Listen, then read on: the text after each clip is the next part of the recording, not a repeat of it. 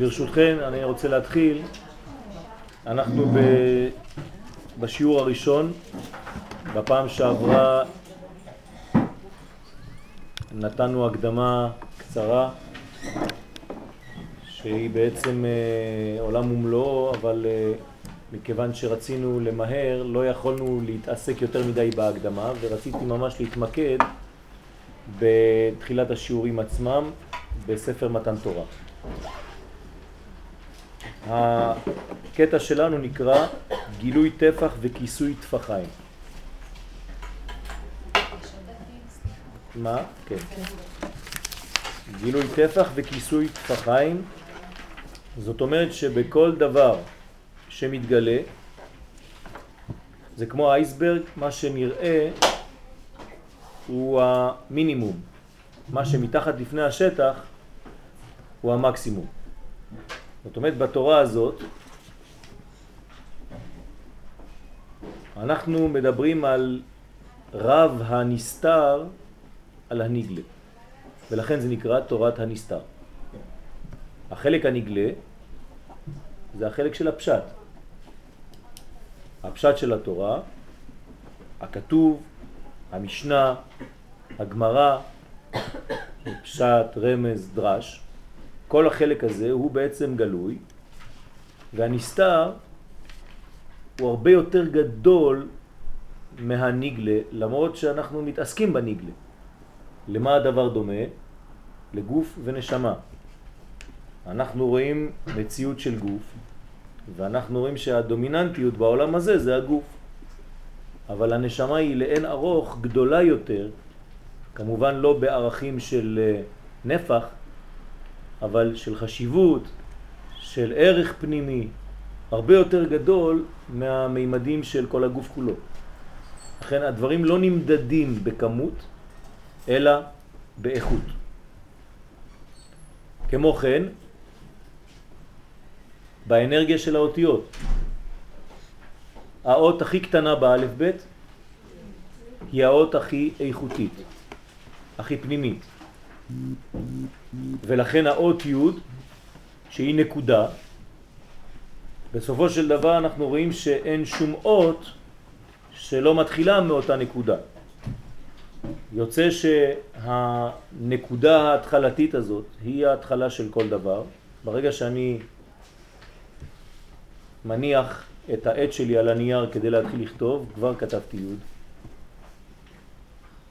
כמובן שיש גם משהו לפני היוד, לפני הכתיבה, אבל על זה אנחנו כבר נדבר. היש הראשון בעולם שלנו יוצא מהאין. כלומר, הקדוש ברוך הוא בבריאת העולם בורא את העולם יש מאין. אנחנו רגילים לומר יש מאין. זאת אומרת, אחרי העין, שהוא אין סוף בעצם, יש את היש, את המציאות שלנו. למה קוראים לה אין אין? לא בגלל שאין כלום, אלא בגלל שאין לנו אפשרות להבין. אבל יש הרבה, יש אין סוף. שיר למעלות, אשא עיניי אלה הערים, מאין יבוא עזרי. זאת לא שאלה מאיפה יבוא עזרי, אלא אני כבר נותן את התשובה. מאיפה בא עזרי? מאין. העין הזה הוא בעצם ספירת הכתר. בדפים שלכם, כן, נתנו לכם פה דף עזר, החלק העליון קצת מסובך, אבל זה החלק שנקרא כתר. זה נקרא אין. לפי זה, החלק הגלוי הראשון הוא החוכמה שהיא היש. ולכן החוכמה יצאה מהכתר, אז אנחנו אומרים שהיש בא מהעין. יש מעין. הבנתם שההשתלשלות היא בצורה כזאת, מכתר לחוכמה, מחוכמה לבינה, מבינה לחסד, מחסד לגבורה, מגבורה לתפארת, מתפארת לנצח, מנצח להוד, מהוד ליסוד ומיסוד למלכות. אנחנו רואים את זה עכשיו בדו-מימד, בתלת מימד זה בעצם ספירלה. כמו ה-DNA שבגוף שלנו, כל הבניין הזה הוא בעצם DNA אחד גדול של כל העולם. כן? DNA, DNA זה השם שנקרא אדנות בעברית, א', ד', נ', כן? זה אותו, אותן אותיות. הייתה שאלה? כן, אני לא הבנתי למה החוכמה היא היש. החוכמה והחוכמה מאין תימצא. כלומר, הדבר הבסיסי של העולם שלנו, ההתחלתי, שממנו נבנה הכל, שממנו נעשה הכל, זאת החוכמה. איך אני יודע את זה? אנחנו אומרים את זה. כולם בחוכמה עשית. זאת אומרת, החוכמה האלוהית היא זו שדרכה נפעל, מופעל העולם. כולם בחוכמה עשית, מלאה הארץ קנייניך, יש לנו פסוקים. לא לברוח משום דבר. כל פעם שאנחנו רוצים לברר נושא, מושג, יש לנו פסוקים בתנ"ך, מהפסוקים האלה אנחנו יכולים לדעת ברמזים. האמת שיש לנו כבר הכל, רק אנשים לא יודעים לקרוא את הפסוקים ולעשות את החיבורים. אבל אנחנו אומרים את זה בתפילה, כולם בחוכמה עשית. זאת אומרת שהחוכמה היא היש הראשון, היא העשייה הראשונה. כל צדיק וצדיק זוכה לשי עולמות. זאת אומרת שהוא בעצם זוכה לחוכמה. שי זה יש בהיפוך אותיות, 310 עולמות, שזה בעצם בניין גדול. אם אני מתרגם עכשיו את כל מה שעשיתי כאן, כדי לעזור לכם אני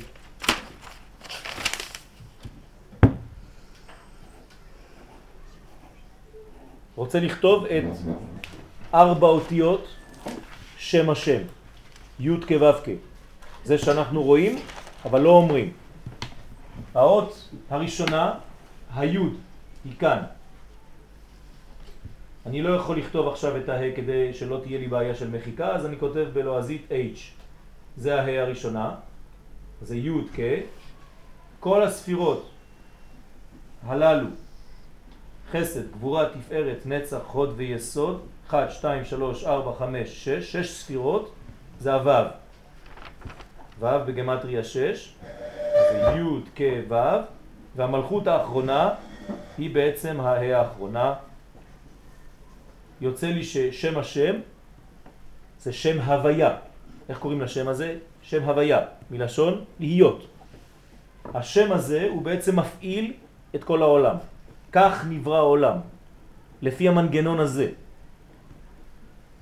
כמובן שיש לפני היוד, ואמרתי לכם את זה מקודם, בלי לומר, קוצו של יוד. כן, מדרגה שהיא ממש ממש פנימית, עליה אנחנו לא מדברים עכשיו. ומכאן, מכל הבניין הזה, העולם מתחיל להיבנות. ולכן, החלק העליון הזה נקרא מוחין. תדמיינו גוף של בן אדם, כשהמוח הימני הוא כנגד האות י' וזה החוכמה, המוח השמאלי כנגד האות ה' שזה הבינה, וכאן באמצע יש עוד ספירה שלא כתבתי בכוונה תחילה, כי כשכתבתי את זאת אני לא יכול לכתוב את זאת, אבל היא הדעת.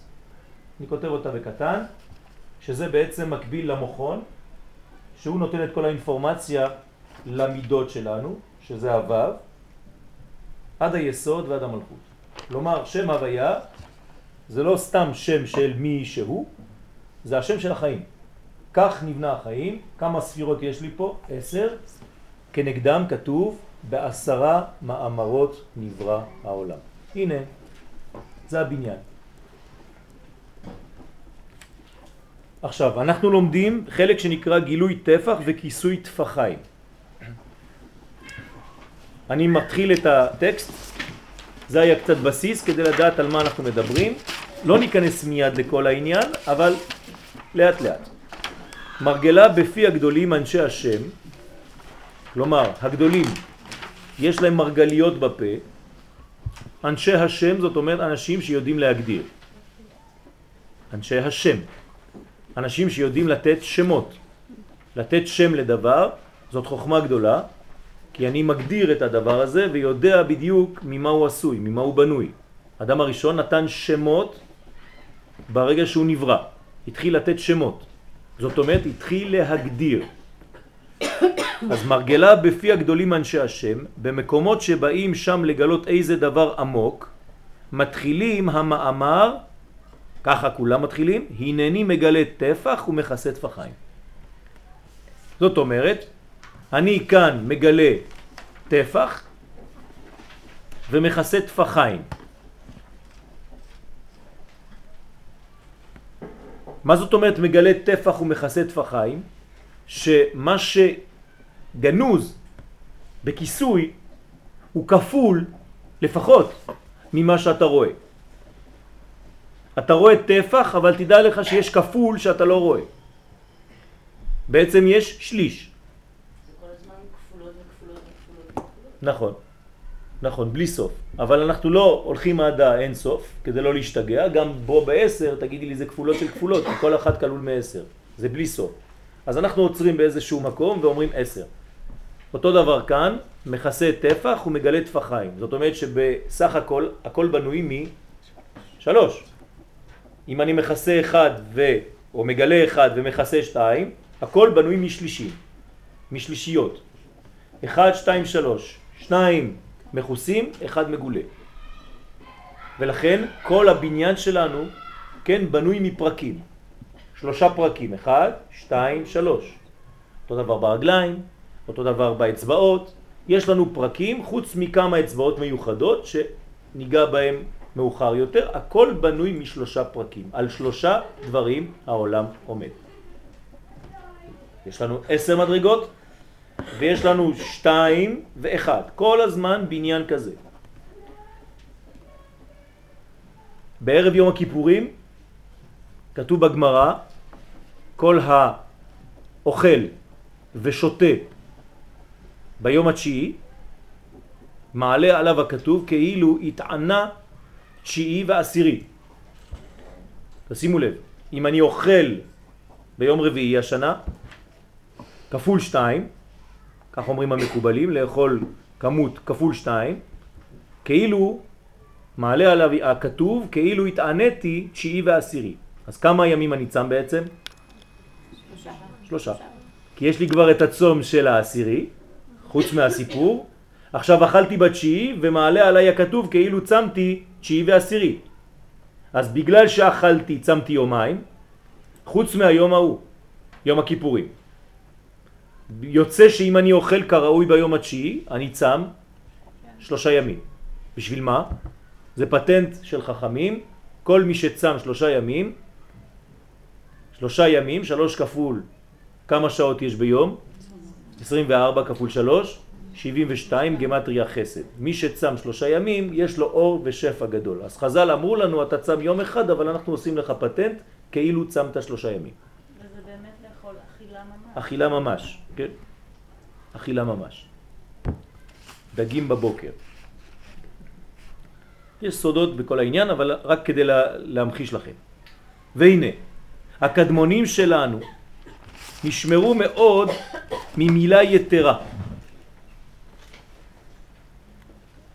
ברגע שאתה יודע להגדיר, אין שום דבר שיוצא מגדר ההגדרה. מובן. אם אני רוצה לקרוא לאוזן אוזן, אני לא יכול להוסיף אות שלא שייכת לאוזן. האוזן שלי צריכה להיות בדיוק א', ז', נ'. זהו. אם אני מוסיף אות, שברתי את המנגנון של האיזון הפנימי שנמצא באוזני. מי נותן שמות? רק מומחה. אדם הראשון קיבל נשמה פנימית שמסוגל על ידי הנשמה הפנימית להגדיר את הדברים בדיוק, אבל בדיוק כמו שהם. לא קצת ימינה ולא קצת שמאלה. פרה זה פה, רש, ה. ולא משהו אחר.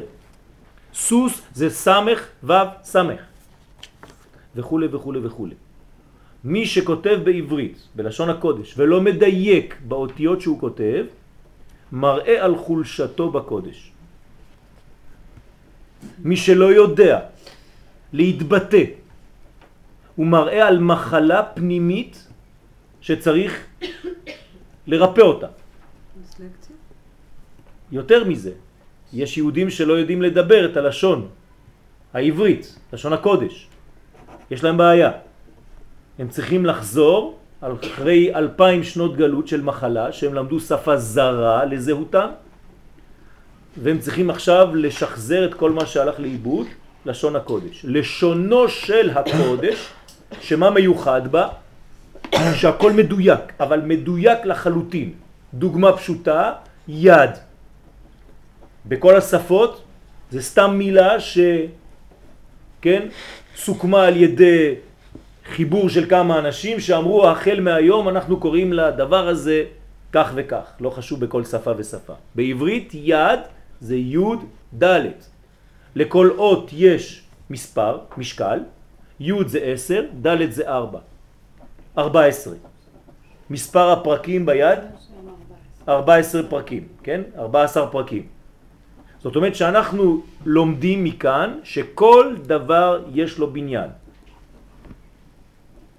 כמו שאמרתי מקודם ברמז, אוזן, אנחנו יודעים ברפואה שהאיזון נמצא באוזניים. יש לך בעיה במספר? 1, 2, 3, 4, 5, 6, 7, 8, 9, 10, 11, 12, 13, 14. זה לא אותו דבר אצלך? מדבר על היד, לא על כף היד. את רואה את הדיוק? יש יד ויש כף יד. אז יד אתה מתכוון רק לאצבעות? זה אצבעות. הכף, היד זה מה שתופס פה למטה. האצבעות זה עוד משהו אחר. ולכל אצבע יש שם והשם שלה מדויקת. כן? השם שלה מדויק של אותה אצבע. העיניים אותו דבר. החותם, האף, תלוי איך, שפתיים, כן? שפה, לשון. שפה זה בחוץ, לשון זה פנימי. בסדר? אז צריך לדעת את ההבדל בין שפה ללשון. והרבה הרבה הרבה עניינים. שיניים וכל מה שאתם רוצים. כל הבניין שלנו, כל החיים, ציפור, צפרדע, קיר, הכל. כל הבניין, כל המילים מדויקות מאוד בגלל שזו לא שפה שהומצאה, אלא שפה שאיתה, על ידה, נברא העולם. כמו שאנחנו אומרים בתפילה, ברוך שאמר והיה העולם. ברוך אומר ועושה. גוזר ומקיים. מה זה גוזר? בחיתוך אותיות. מי שלא חותך באותיות, לא מבינים אותו. כי הוא מדביק את כל האותיות, עושה סלט, לא שומעים. אז כמה שחותכים, יודעים איפה לעצור, איפה לנשום, איפה להמשיך, הדברים ברורים יותר, כי יש להם את המשקל ואת הבניין. לכן בין אות לאות צריך רווח. ורווח ישימו בין עדר לעדר.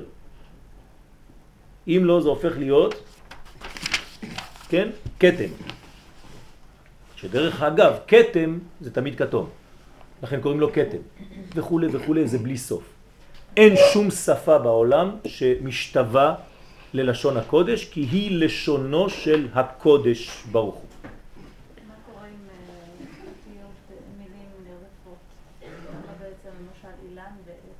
אז אותו עניין, יש באילן סודות, כן, למשל תפסתי אילן, לא חשוב, אילן יש לו משקל של א' י' ל' נ', א' זה 1, י' זה 10, 11, ועוד 30, 41, ועוד 50, 91. זה בדיוק הגמטריה של הוויה, י' כו' ושם אדנות. זאת אומרת, הוויה ואדני, שם הוויה זה שם שאני רואה, י' כו' ושם אדנות זה שם שאני אומר, אני רואה משהו ואומר משהו אחר, הוויה 26, אדני 65, ביחד 91 גמטריה אילן. זאת אומרת שהאילן זה סוד גדול, שהוא מחבר בין מה למה? בין שמיים וארץ. לכן האילן הוא חיבור בין השמימיות לארציות. ככל שהוא קרוב יותר לאדמה הוא חום, ככל שהוא עולה יותר הוא ירוק, כי הירוק הוא מידה אחרת של תפארת, יש לכל דבר צבע וכו' וכו' וכו', זה בלי סוף. אז למה קוראים לו גם עץ? כן? אז קוראים לו עץ מלשון עצה. כשאומרים שאדם הראשון אכל מעץ הדעת, הוא לא אכל שום עץ, הוא אכל עצות. עצות של מי? לצורך העניין של הנחש. בסדר? אז כל העניינים כאן זה הכל בניין אחד גדול וצריך להבין את הסודות. גם אנחנו נותנים שמות. גם אנחנו קוראים לדברים בשמות. לא, גם אנחנו נותנים שמות. נותנים שמות, נכון. בגדר נבואה. כשנתת שם לבן שלך, אז עוז קיבלת את זה מלמעלה מהשמיים, לכן קראת לו עוז. נבואה מלמעלה. לא טעית. לא. לא טעית. זאת, אז זה בגלל שהשם הזה, לא טעית, אבל השם הזה, כן, קרה משהו במשך ההיסטוריה, שבמצבים מאוד מאוד מאוד מאוד קריטיים, ולא משחקים עם זה, הרבה אנשים היום משחקים עם הדברים האלה כאילו הם אה, הפכו להיות מקובלים, אז מחליפים שמות, אתה לא יכול להחליף סתם שם. שם זה אנרגיה, זה כיוון, אל תקרא שם אלא שם. אתה נותן לו כבר יעד, לא משחקים עם שמות. וגם אם הוא גלותי? גם אם השם גלותי יש לו אנרגיה. למשל, היסטוריה זה ההסתר של י' וה'. זה ההיסטוריה, הסתר י' כ'. אם יש שני שמות, שמות, אז יש שני כיוונים. זה כמו שני פנסים, שתי נורות שמגלות, יש אחת דומיננטי יותר, תלוי איך קוראים לו, כן? ולכן בכתובה כתוב, אה, לא יודע מה, אה, שושנה בת אה, רבקה דמתקראת, אה, שנקראת ב, בלשון, כן, של כולם, אה, רוזי. צריך לכתוב את הכל. בסדר? השם הוא דיוק, ובדיוק הזה צריך לדעת שכל הבניין שלנו בנוי בצורה כזאת. גם השמות שאתם רואות כאן. חוכמה זה לא סתם מילה. בינה זה לא סתם מילה. בחוכמה יש כוח של המהות. בבינה יש פה בניין, בין לבין. בחסד יש סוד, אני לא רוצה עכשיו, ל, ל, כן, רק בגדול. כן? יש לנו הרבה הרבה עבודה, צריך להתחיל מההתחלה. והנה, לכן, אני חוזר למה שאמרתי, הקדמונים שלנו נשמרו מאוד ממילה יתרה. לא אומרים סתם מילים, לא זורקים מילים באוויר. כל מילה יש לה משקל. שהורונו ז"ל במסכת מגילה י"ח, הקדמת הזוהר על פי סולם אות י"ח, מילה בסלע, שתיקה ומה בטרן. בטרן, טרן זה שניים. זאת אומרת, זה ביטוי בארמית. מה? זה ביטוי בארמית. מילה בסלע, זאת אומרת, כשאתה מדבר מילה זה שווה סלע, תדע לך שהשתיקה היא שווה כבר שני סלעים. אז תחשוב תמיד, לפני שאתה מדבר, אם כדאי לך לדבר או כדאי לך לשתוק באותו מעמד. סייג לחוכמה, שתיקה. זאת אומרת שיש לנו פה עניין לדעת שלפני שמדברים יש קומותיים של שקט, של אה, לפני הדיבור, השקט של לפני הדיבור. אפילו אם אתה מדבר לעצמך? את מדברת על עצמך או לא, לעצמך? לעצמי. גם כן. נגיד נוסעת באוטו ומקללת את הנהגים, הם לא שומעים, אבל את מקללת נהגים במכונית? שמעצבנים אותי, כן. אני לא, הם לא שומעים אותי לעצמי, כאילו. למה את עושה את זה? כולם עושות את זה, כולם עושות את זה? רובם. זה חבל, כי את ממלאת את החלל של האוטו בקללות. זה לא טוב. אוקיי. לא, לא, אני לא צוחק. אני... כל מילה, כל מילה היא לא הולכת לאיבוד, תיזהרו, כי לא דבר ריק הוא. ויש לנו מלאי של מילים. ברגע שהמלאי הזה נגמר, הולכים לעולם הבא. צריך להיזהר מאוד, המילים זה דיוק. אז סוד באריכות ימים זה שתיקה. סייג לחוכמה זה שתיקה. כן, החוכמה תחיה את בעליה. ככה אומר שלמה המלך. ואם סייג לחוכמה זה שתיקה, אז מי ששותק יותר חי יותר. ומי שמפטפט יותר ומבלבל יותר וכל הזמן פולט מילים סתם מהפה ומקלל חס ושלום, הכל הופך להיות אצלו קל. לקלל זה לעשות את הדברים במקום עם משקל קל. בלי המיש. של המשקל. בסדר? זה משהו לא- אחר. לא. קודש ותורה זה לא דיבור, זה דיבור אלוהי. אין בזבוז בדבר הזה. לכן רוב דיבורנו צריך להיות קשור לקודש. יש לנו מזל, בלשון הקודש, בעברית, רוב הדיבור שלנו, אם נרגיש או לא נרגיש, זה בלשון הקודש. לכן, והערכת ימים על האדמה על, בארץ ישראל. בארץ אשר השם אלוהיך נותן לך. זאת אומרת, יש פה עניין של אריכות ימים, ככל שהאדם שומר על פיו. אז לכן, השתיקה יותר חשובה. למה כתוב שמילה בסלע ושתיקה בטרן? ככה כתוב דרך אגב בגמרא, הגמרא אומרת אמרה במערבה, אומרים בארץ ישראל. זה הביטוי של ארץ ישראל. עדיף לשתוק מאשר לדבר סתם. פירוש, אם יש לך מילה יקרה בפיך, ששוויה סלע, סלע זה משקל, זה כסף, דע שהשתיקה ממנה שוויה שני סלעים. אז לפני שאתה פותח את הפה כדי לומר משהו, תחשוב פעמיים. מפה זה בא, לחשוב פעמיים. כי זה פעמיים שתיקה ודיבור אחד. אני רוצה לעזור לכם קצת. בכל העניין הזה, איפה הדיבור פה מתחיל? מהחוכמה? החוכמה מדברת? איפה הבניין של העולם שלנו מתחיל? לא. שם זה הבניין הרוחני הפנימי שמביא לדיבור. אבל הבניין מתחיל מפה. עולם חסד ייבנה. זאת אומרת שהבניין שלנו זה בניין של עולם הזה. כמה מדרגות יש בעולם שלנו? שבע, נכון? הנה, אחת, שתיים, שלוש, ארבע, חמש, שש, שבע. שבע מדרגות של העולם שלנו. אבל נכון שהדיבור מתחיל בקומות עליונות, אבל הוא מתבטא ויוצא כאן. עכשיו, את הקטר אני לא סופר, כי זה עין, נכון? אז כמה מדרגות יש לי לפני הדיבור? הנה, שתיקה בסלע, שניים. זה השקט שלפני הדיבור. והמלכות זה הדיבור. והמלכות זה מתחיל, שם מתגלה. אבל השתיקה היא כאן. זאת אומרת שהקדוש ברוך הוא לפני שנתן לנו את התורה, כתוב ואהיה שעשועים יום יום. אתם מכירים את הפסוק הזה? ואהיה שעשועים יום יום. אומרים חז"ל, מה זה יום יום? חוכמה ובינה, לפני שהתורה ניתנה יש כבר שעשועים יום יום, יומיים של שקט לפני מתן תורה. כלומר הקדוש ברוך הוא חושב פעמיים לפני שהוא נותן לנו את התורה. גם הוא. כן? הפסוק במשלי. יום הכיפורים זה מתן תורה, מתן הלוחות. מתן הלוחות, בסדר? אם יש קושי, לשאול, כי זה שיעור שהוא מורכב ועשיר מאוד ונוגע בכל מיני נקודות, אז לא לפחד, אני כאן כדי לענות, אפילו אם אנחנו לא מסיימים את הטקסט, זה לא חשוב, יש לנו המון המון עבודה בעניין הזה, אז לשאול שאלות, לא להתבייש. לנשים ניתן כוח הדיבור, כן?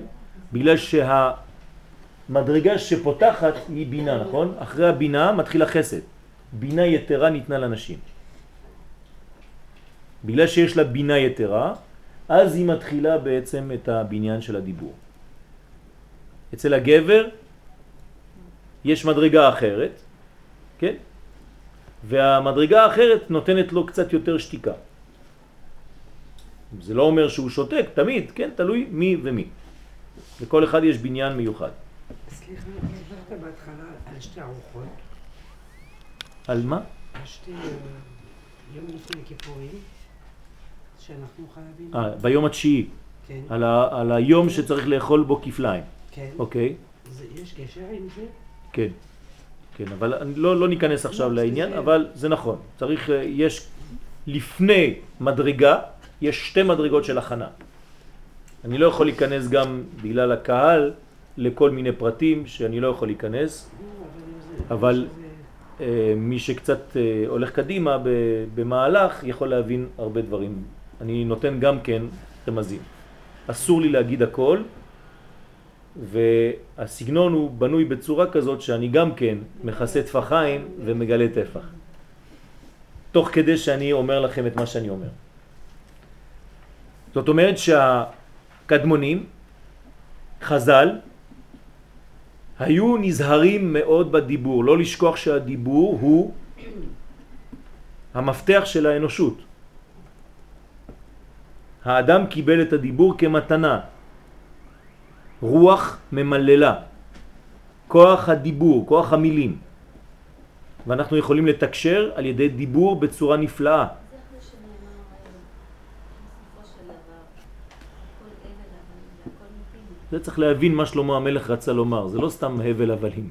זאת אומרת שבסופו של דבר כשעושים את החשבון של כל החיים אין עוד מלבדו. אבל זה רק למי שהגיע למדרגה גבוהה, גבוהה, גבוהה, כמו שלמה המלך, יכול לעשות סיכום. זה כמו אלה שלא אכפת להם מהכסף, זה רק העשירים. העשירים אומרים את זה, כן? זה מה שאני אומר. כל, אד... כל אדם שעוד לא טעם את המדרגה, הוא לא יכול לדבר על המדרגה הזאת. אז כששלמה המלך אומר הבל הבלים, כן? אז הוא גם שם מדבר על שבע מדרגות. דרך אגב, תספרי כמה הבל, הבלים, הבל, הבלים, הכל הבל, יש לך שם שבע מדרגות של הבל. זאת אומרת שהוא מדבר על כל הבניין שמתחת לקומה שעליה אנחנו מדברים. אבל למעלה זה הרבה יותר גדול. מה? באוויר. כן, נכון. נכון. כי עדיין זה עוד לא מתבסס. אני רק זורק את המילים שבינתיים הרב נכנס, עוד לא עשינו כלום. 1, 2, 3, 4, 5, 6, 6 שורות. עוד לא התחלנו בכלל. בסדר? בינתיים למדנו דברים, הם לא באוויר. צריך להיזהר איך מדברים. הדיבור הוא לא דבר קל, הוא לא דבר ריק, יש לו משקל, כן? אני לא חושב שזה דברים באוויר. לא, לא חשוב. את צריכה לדעת שיש פה עניין שהוא בניין אמיתי, את צריכה לצאת מהשיעור עם כלים. כלומר, הכלי הראשון שאת יוצאת איתו מהשיעור, גם את, לא רק מה שאני אומר, את, זה שאת צריכה לתת עכשיו משקל לדיבור. זה משנה משהו במציאות שלך. אם יוצאים משיעור ולא מיישמים את מה שאנחנו לומדים, חבל. כלומר, אין פה כפייה, אבל זה רווח נקי. אז אפשר כבר ליישם. כלומר, לפני שאני מדבר אני שותק פעמיים. זה המון. אתם יודעים כמה מריבות זה מוריד? זה לא דבר שהוא באוויר. זה דבר שיכול לבנות זוגיות מחדש. זה דבר שיכול לתקן את היחסים שלך בינך לבין הילד, לבינך לבינך, בינך לבין השכנים, בינך לבין ההורים. זה המון. דברי. בזה גם המון קושי. נכון, נכון. הדברים הקשים הם גם אמיתיים. כל מה שקל זה כמו כללה, קל קל. לא, אני מתכוונת בקושי של אה, דיוק ולהגיד את מה שאתה חושב. נכון. לכן אנחנו אבל לומדים. יש גם יומיומיות. יפה. גם ביום יומיות אנחנו צריכים לשאוף לדיבור מדויק. לאט לאט. זה חיים שלמים, זה לימוד, אבל בסופו של דבר זאת מדרגה שנותנת לאדם משקל אמיתי וכל מילה קובעת. הוא תכף ידבר על זה, על אנשים שפשוט פולטים מילים ו- ואין למילים האלה משקל רק כדי שסתם להוסיף עוד ולהוסיף עוד ולעשות כל מיני דברים. השפה שלך היום היא כמו שהייתה לפני עשר שנים? לא. אבל איך עכשיו התקדמת. לפתור את הבעיה הזאת? האם להמשיך לדבר, כן. זה לא מדויק, כן. כן, כן. אל תפחדי? אל תפחדי, יש בורא לעולם, את לא שולטת על הכל. לא, אבל אמרת שזה צריך לדבר מדויק. נכון, ללמוד, אוקיי. זה חיים, זה הילדים חיים. לא לא.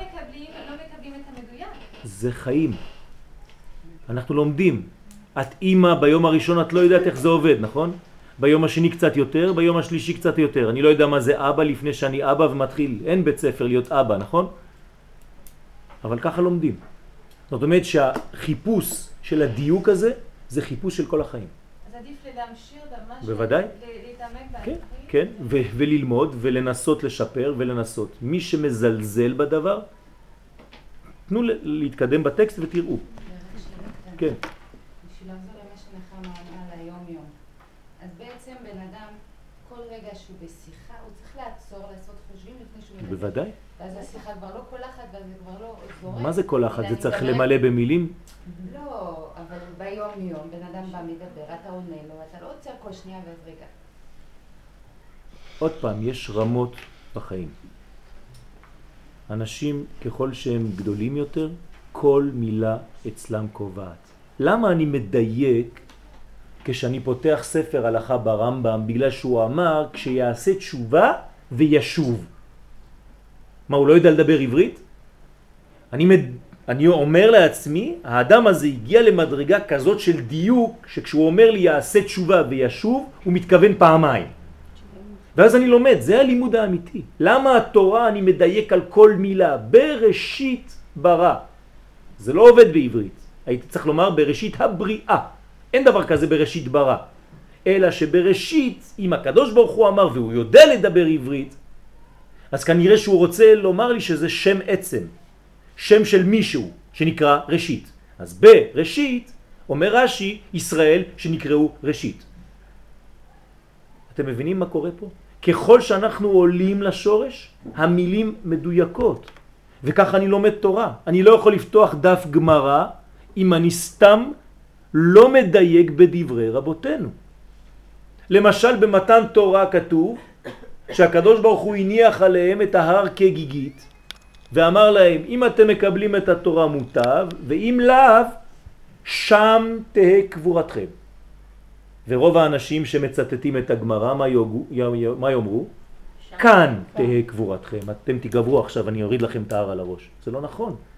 את מבינה איך זה משנה את כל הטקסט? מה זה שם תהא קבורתכם? לא פה מתחת להר. כביכול רטרואקטיבית כל העולם לא היה נברא. אני מחזיר את הכל לתוהו ובוהו. מילה אחת שינתה את הכל. אתן מבינות את זה במשקל של המילים. אמרנו שלכל מילה יש מספר. אז תעשי את המספר שלי בבקשה, במקום ארבע בסוף, תשימי שלוש. את תגיעי לטול כרם, נכון? למה? זה מדויק מאוד.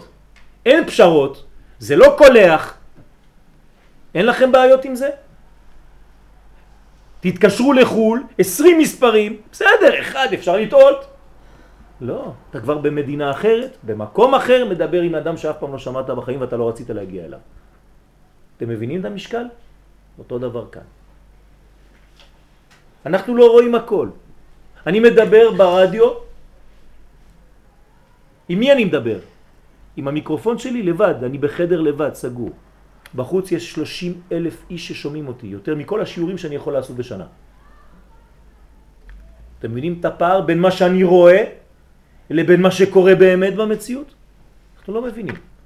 כל משקל יבואו אנשים שיגידו לכם, לפני עשר שנים אמרת לי, בחיים שלכם, מילה אחת ששינתה לי את כל החיים. וואי וואי וואי, איזה פחד. קורה לכם? קרה לכם? שמזכירים לכם מילה אחת שאמרתם. תראו איזה משקל יש למילים. זה לא מספיק כלים? אותי זה מפחיד.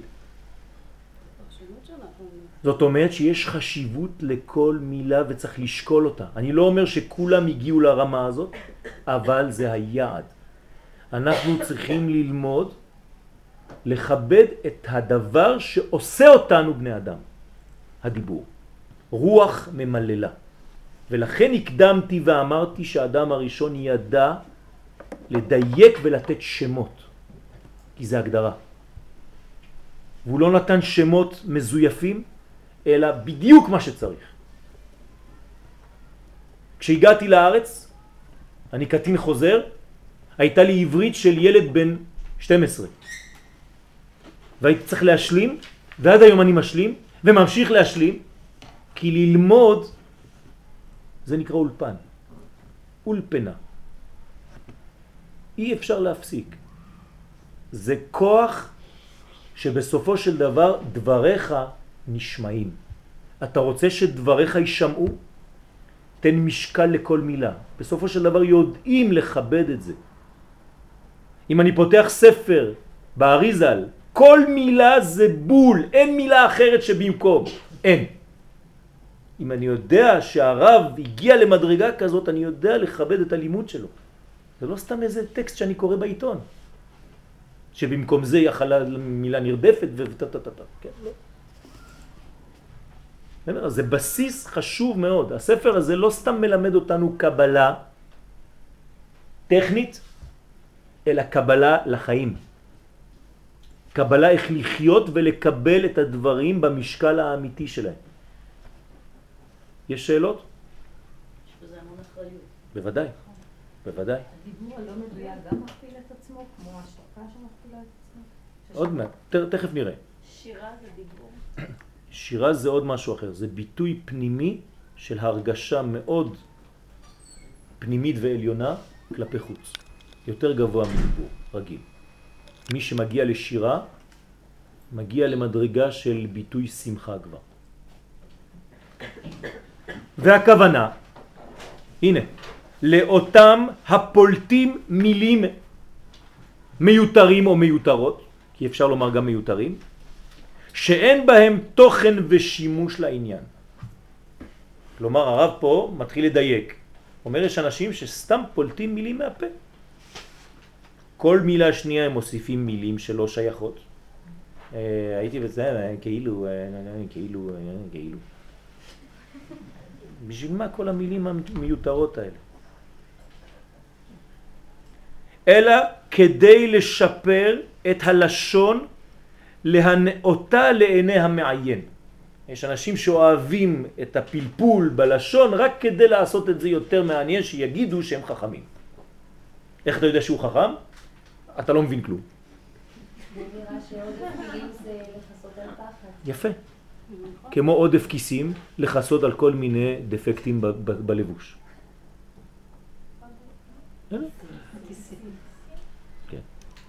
כיסים זה מלשון כיסוי. כשרוצים לכסות דפקט, תשאלי כל אה, מעצב אופנה, אז הוא שם כיסים וכל מיני דברים כדי לכסות את כל הבלבול. אז יוצא לך כל מיני לבושים עם כל מיני דברים, בסוף יש איזה דפקט מאחורה, שמים לך איזה נשר. ככה אתה לא רואה כלום. כן? אבל סליחה, אותיות זה, זה לבושים. אותיות זה לבושים. מישהו דוגמה, אני מרגישה, זה מה שאמרתי לה, בגלות לגמרי עם העברית שלי. בסדר, זה מרגישה כמו... בסדר, יפה. מי שמרגיש, מי שמרגיש בגלות הוא בריא. מי שמרגיש בגלות בריא. יש אנשים. שלא מרגישים שהם חולים. אז מה אם זה מפריע? לא, אבל בן אדם שמלבש את זה במילים... מלביש. מלביש את זה במילים יפים. זה תענוג לשמוע אותו, זה כבוד גם... נכון, אבל. לפעמים הדברים היפים לא אומרים כלום. אם הדברים היפים יש להם תוכן, אני מסכים. אבל יש אנשים שרק מדברים יפה, כן? בצרפתית רואים את זה הרבה, נכון? כל מיני פילוסופים למיניהם שבאים ואומרים לך מילה שבסופו של דבר הם רצו להגיד רק דבר אחד. היום זה אופנה, נכון? את הולכת לאיזה מין מסיבה, אומרת לה, אה, ירח דבש קולח על אה, בננה מעוטפת ב... מה זה? סתם מלפפון עם אה, ריבה בפנים. בסדר? אז עשו לך כל מיני דברים, בסדר. והיה זה בעיניי, או בעיני קדמוננו, לאיסור חמור. תשימו לב עכשיו, הוא עולה מדרגה. זה לא סתם מילים סתם באוויר, אומר פה שזה איסור חמור, זה בזבוז של אנרגיה ומילים. כמפורסם למסתכל בדבריהם, וכמו שהוכיח בקונטרסים הבאים. ואם כן, צריכים אנו לתשומת לב להבין מליצתם זאת שהייתה שגורה בפיהם. שחז"ל כשהם אומרים לנו משהו, עכשיו לפי זה, כשאני קורא את הטקסט של הרב הזה שמדבר כאן וכותב, אני יודע שכל מילה שהוא אמר מדויקת, אני חייב לדייק במילים. זה לא בערך, זה בדיוק מה שהוא אמר, ואם אני לא נכנס לעובי הקורה של כל מילה ומילה, לא הבנתי. זה הסוד. לא הבנתי שגורה ב... ב- שגורה בפיהם, זאת אומרת, כש, שחז"ל, כשהיו מדברים, כן, אז תמיד זה רגיל בפה.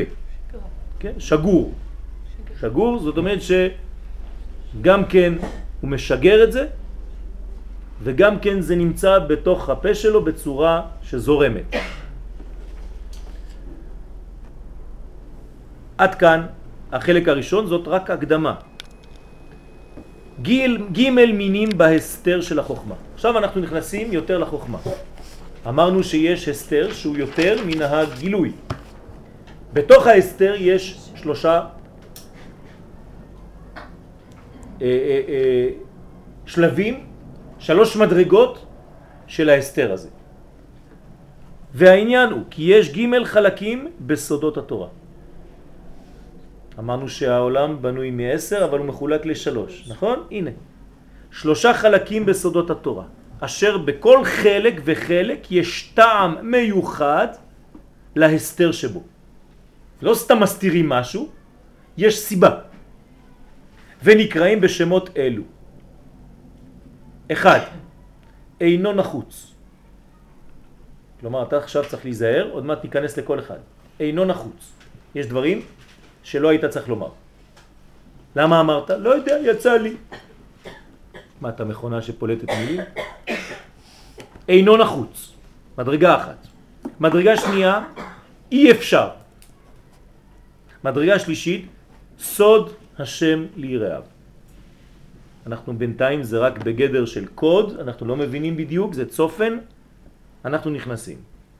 ואין לך פרט קטן בחוכמה זו של תורת הקבלה, שאין נוהגים בה ביאורים מגמל חלקים אלו ועברם אחת לאחת. אנחנו מתחילים בהאינו נחוץ. מה זה האינו נחוץ? פירוש שלא תצמח שום תועלת על ידי התגלותה. אני רוצה עכשיו לגלות משהו, אבל זה לא יועיל לכלום. סתם זרקתי מילה כי זה עושה לי כיף לזרוק אותה ולפלוט אותה, אבל זה לא מקדם שום דבר בכל מה שאני רוצה להעביר. חכמי הקבלה מתייחסים לזה בחומרה גדולה, עד כדי כך שהם אומרים שאם אני לא שומר את המילים המדויקות ואני סתם זורק מילה שלא נחוץ, זה כאילו פלטתי זרע לבטלה. חז ושלום. שזה איסור חמור, כי זה לא בונה, כי זה לא מוליד, כי אין בזה בניין. עוד פעם אנחנו חוזרים על חשיבות המילים, על המשקל. פירוש שלו תצמח שום תועלת על ידי התגלותם, וכמובן, אשר אין בזה משום הפסד כל כך, תגיד, טוב, נו, מה בכך? אמרתי, אמרתי, נו אז מה? אתה יותר מדי uh, עצבני, אתה יותר מדי מדייק, לאן אני מגיע עם מדרגה כזאת? אני מתחיל לדאוג בכל דבר. כי רק עניין של נקיות הדעת יש כאן.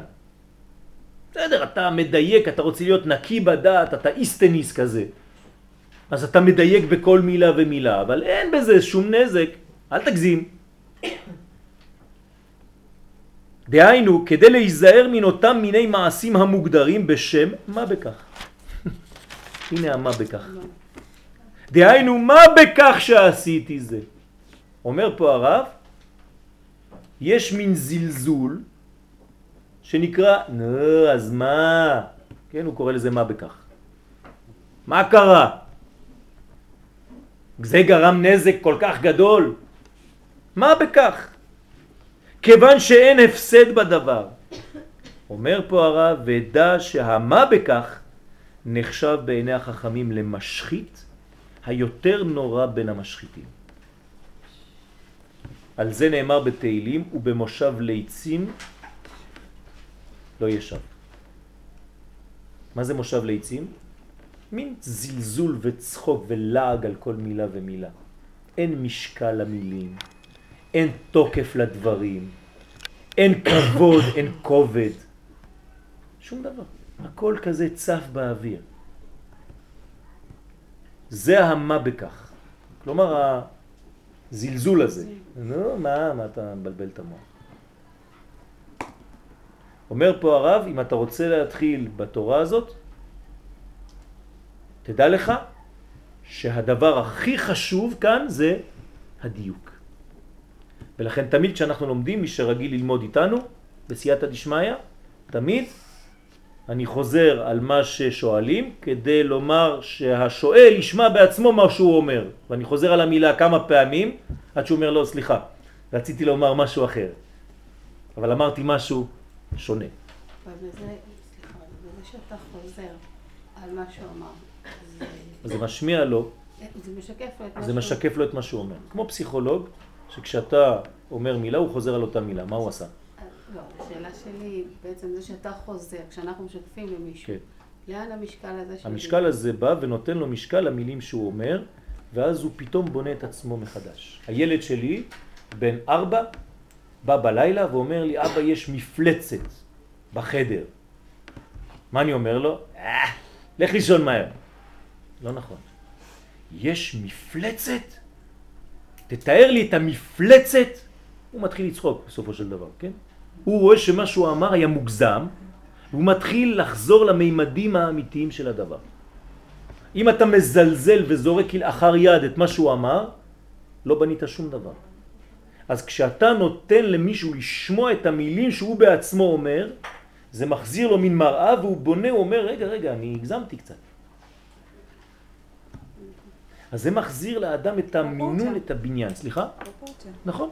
אני אני רוצה רק להגיד בעניין הזה של הדיוק במילים, שאדם שהגיע, או שמטבעו הוא מדייק במילים, הוא גם מאוד פגיע, משום ש... אה, וזה לא חוזק, זאת אומרת, במצב מסוים זה גם לא חוזק, כי הוא מאוד פגיע בזילות שיש, אה, תלוי. שאחרים, תלוי, תלוי. תלוי, אה, כי. הוא צריך לדעת, תלוי, הוא צריך לדעת שלא כל האנשים באותה רמה.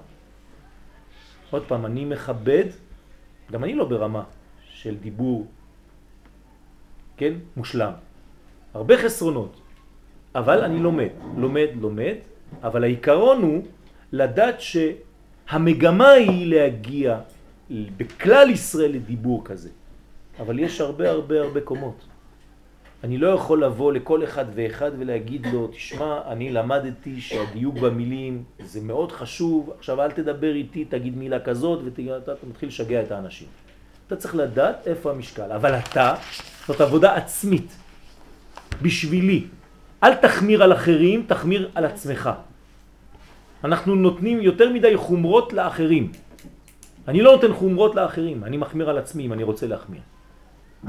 זאת אומרת שאני צריך לדעת עם מי יש לי עסק. ילד קטן שיבוא, כן? אני לא מזלזל במה שהוא אומר, אני מלמד אותו, לאט לאט. אז אני יורד לקומה שלו ואומר את המילים שהוא אומר, ולאט לאט הוא לומד לדייק במה שהוא אומר.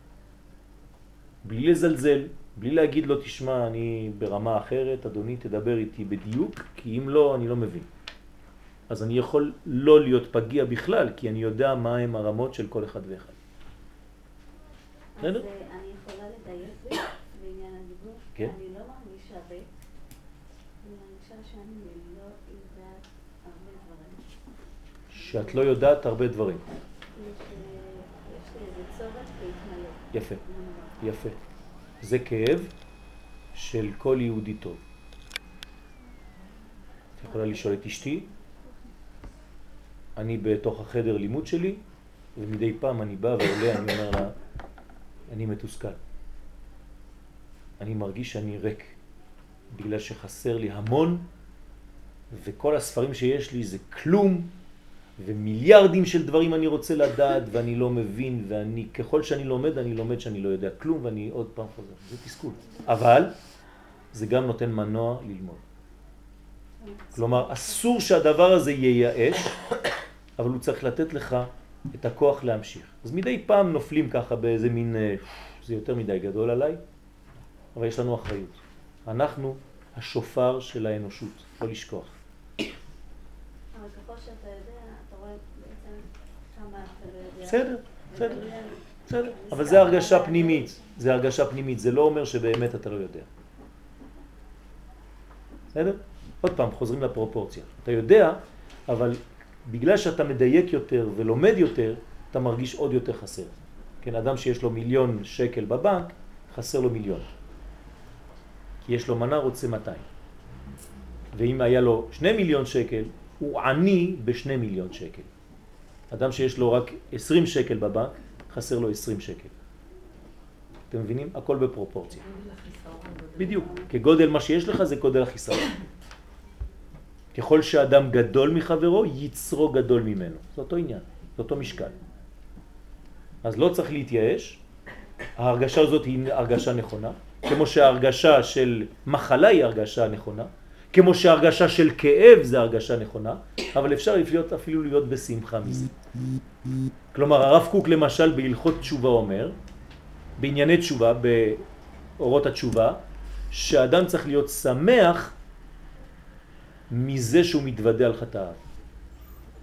למה? כי הוא הגיע למדרגה של וידוי. עכשיו, הוא אומר את הוידוי, הוא אומר שהוא עשה דברים רעים, אבל עצם העובדה שהוא הגיע למדרגה הזאת זה כבר שמחה. אתם מבינים? זה מין פרדוקס כזה, אבל זה הבניין האמיתי. בסדר? לכן, יש כאן עניין מאוד חשוב. רציתי לומר משהו, אמרתי שעם ישראל הוא השופר של האנושות, יש לנו פסוק שאני מצטט אותו המון, עם זו יצרתי לי, תהילתי יספרו.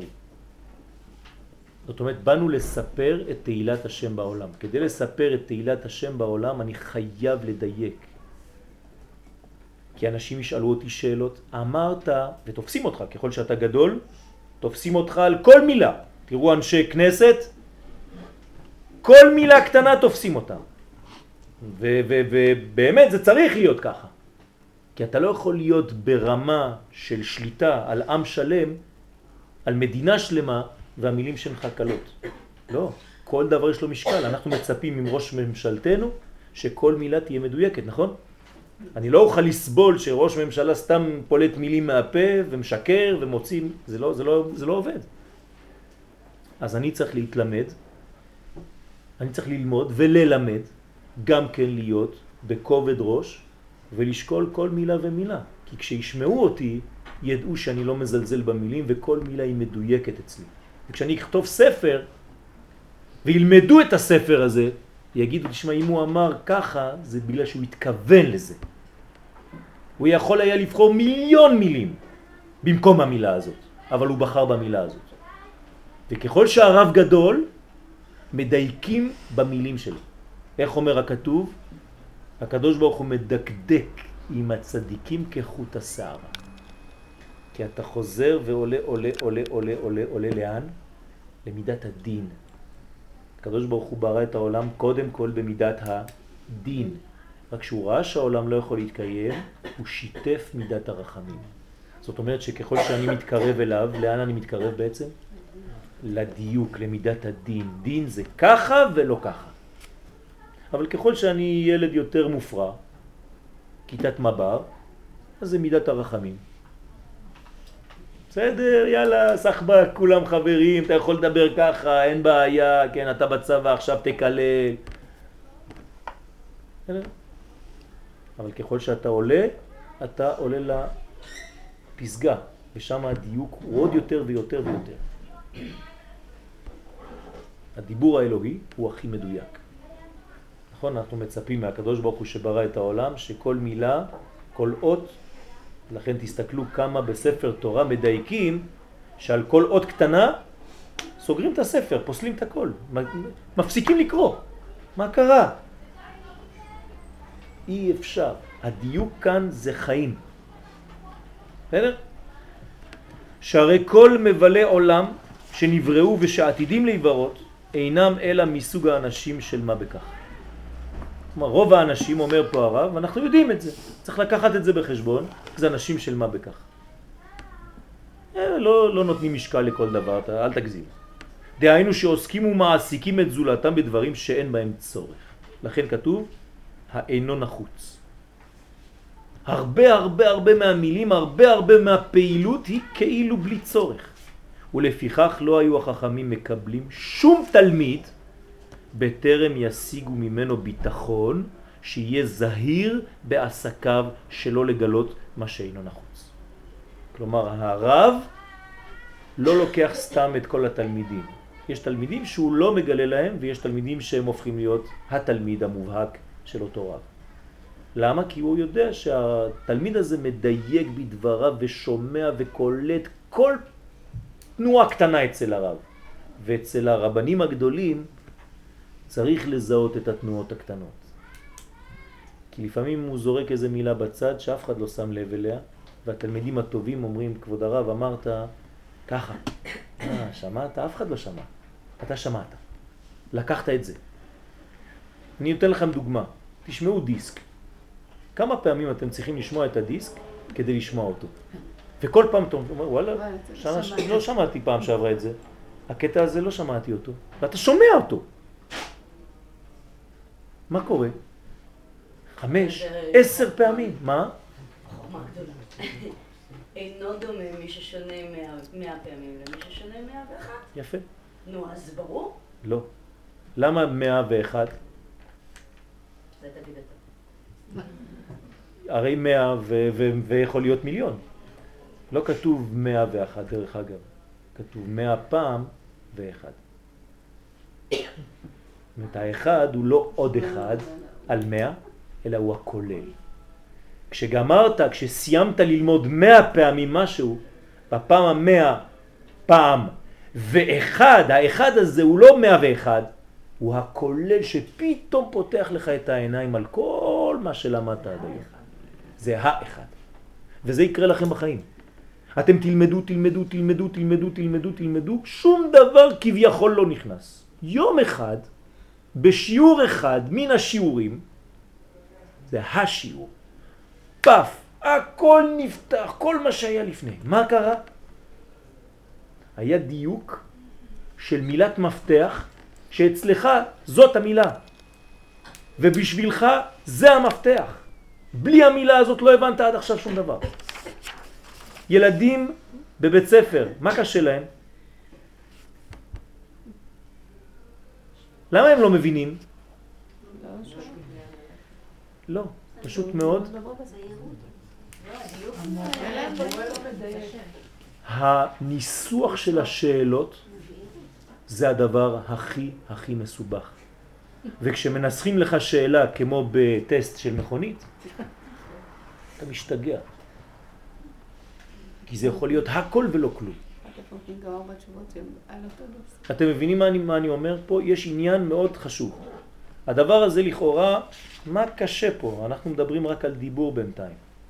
הרב פה אומר לנו, קודם כל אני מעמיד אתכם על הבסיס של בן אדם. מה זה בן אדם? רוח ממללה. אתה רוצה לכבד את זה? אנחנו יכולים להמשיך. אתה אומר שהדיבור לא חשוב, אז בשביל מה אתה...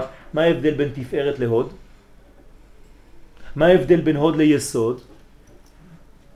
מה ההבדל שכשהילד שלך שבר כוס, וכשחז ושלום הוא רוצה לקפוץ מהחלון, אתה תצעק באותה רמה? אני עכשיו מעביר אתכם לפלטפורמה אחרת. אם אתן כאימהות צועקות בבית, מרימות את הקול על כל דבר באותה רמה, זה לא חינוך. לא חשוב מה עשה הילד, הכל באותה רמה של דרמטיות כאילו לא יודע מה קרה פה, סוף העולם. כולה חלב שנשפך על הרצפה. מה עשית? אותו דבר אם הוא היה קופץ מהחלון, מה עשית? אותו דבר. אין מינון, אין דיוק, אין משקל לדברים, אין משקל להרגשה, זה לא חינוך. החינוך זה דיוק בדברים. אומרים לילד, שיקרת. לא אומרים לו, אתה שקרן. אומרים לו מילים שלא מגדירות אותו. גנבת. אבל אתה לא גנב. זה קובע. זה העד ראשון. השני נקרא האי אפשר. כן, היה האינו נחוץ. תשימו לב, אינו נחוץ, אנחנו כבר צריכים להוריד הרבה, הרבה, הרבה, הרבה, הרבה.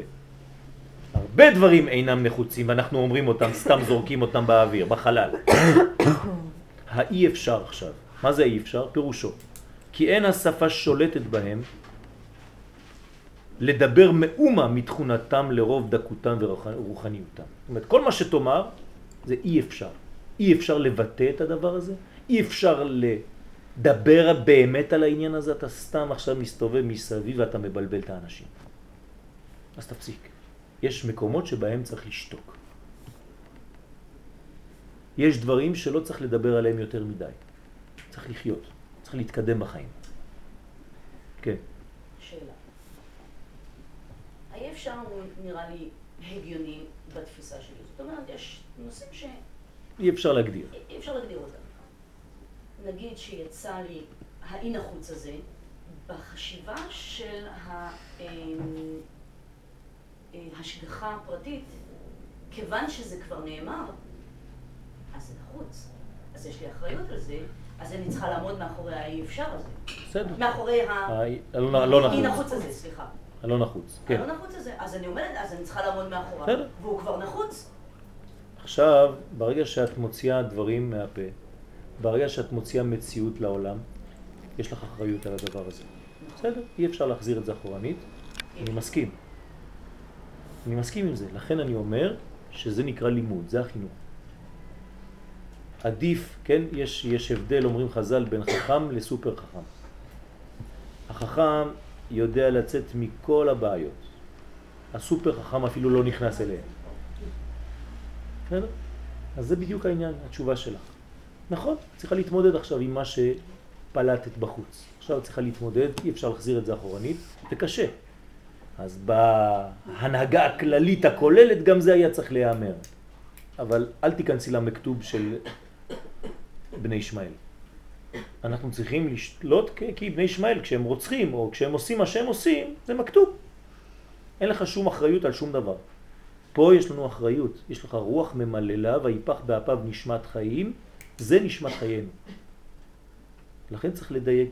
אז יש דברים שהם לא נחוצים, תלמד לאט לאט, זה לוקח שנים. אבל זה דרך חיים. ויש דברים שהם בלתי אפשריים. לפיכך כל ניסיון להלבישם במילים אינו עשוי אלא להטעות בהם את המעיינים ולהטותם לדרך שווא.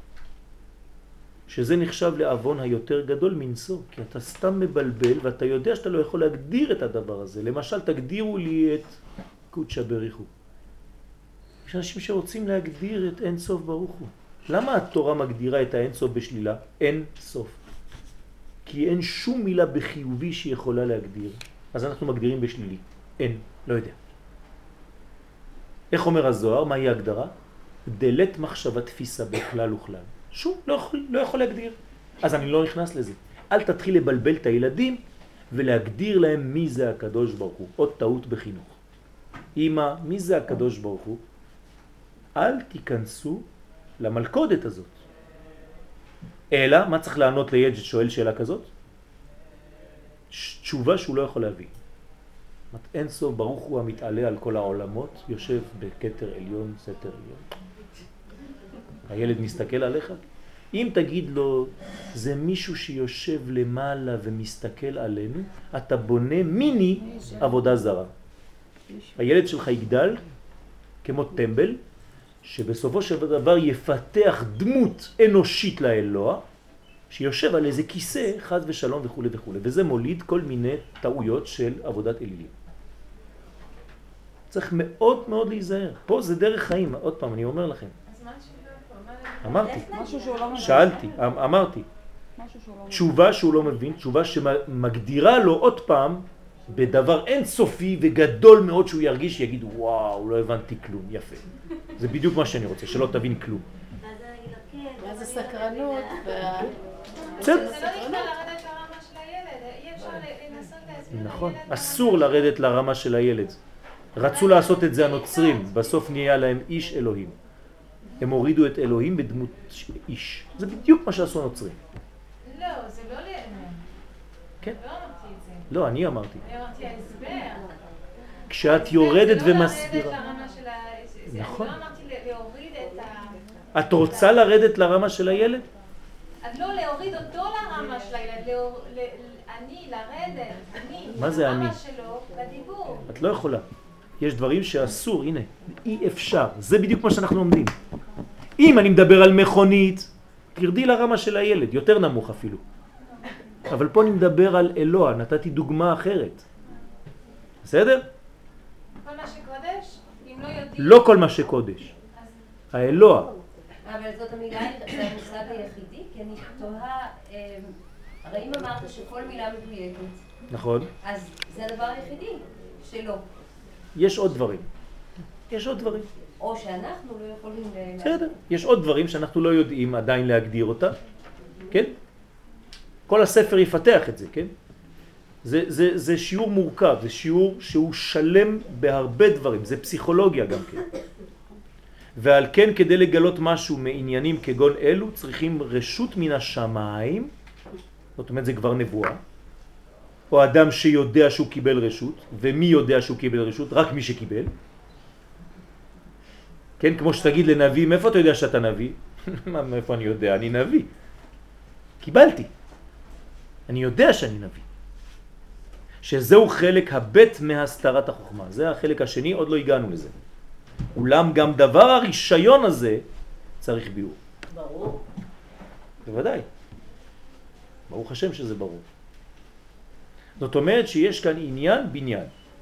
הרשות מן השמיים לא נרחיב היום, כי השיעור כבר די מורכב, אבל אני מבקש באמת, מי שמעניין אותו השיעור, לדייק בשעה, כי בדרך כלל אני לא אוהב לעבור את הגבול של השעה, ועשיתי את זה עכשיו, אה, בניגוד ל- לרעיון הפנימי שלי. אני אוהב לה- להגיע בשעה מסוימת ולצאת בשעה מסוימת, ולכן השיעור יתחיל בשמונה בדיוק, ויסתיים בעזרת השם בתשע בדיוק. תודה רבה.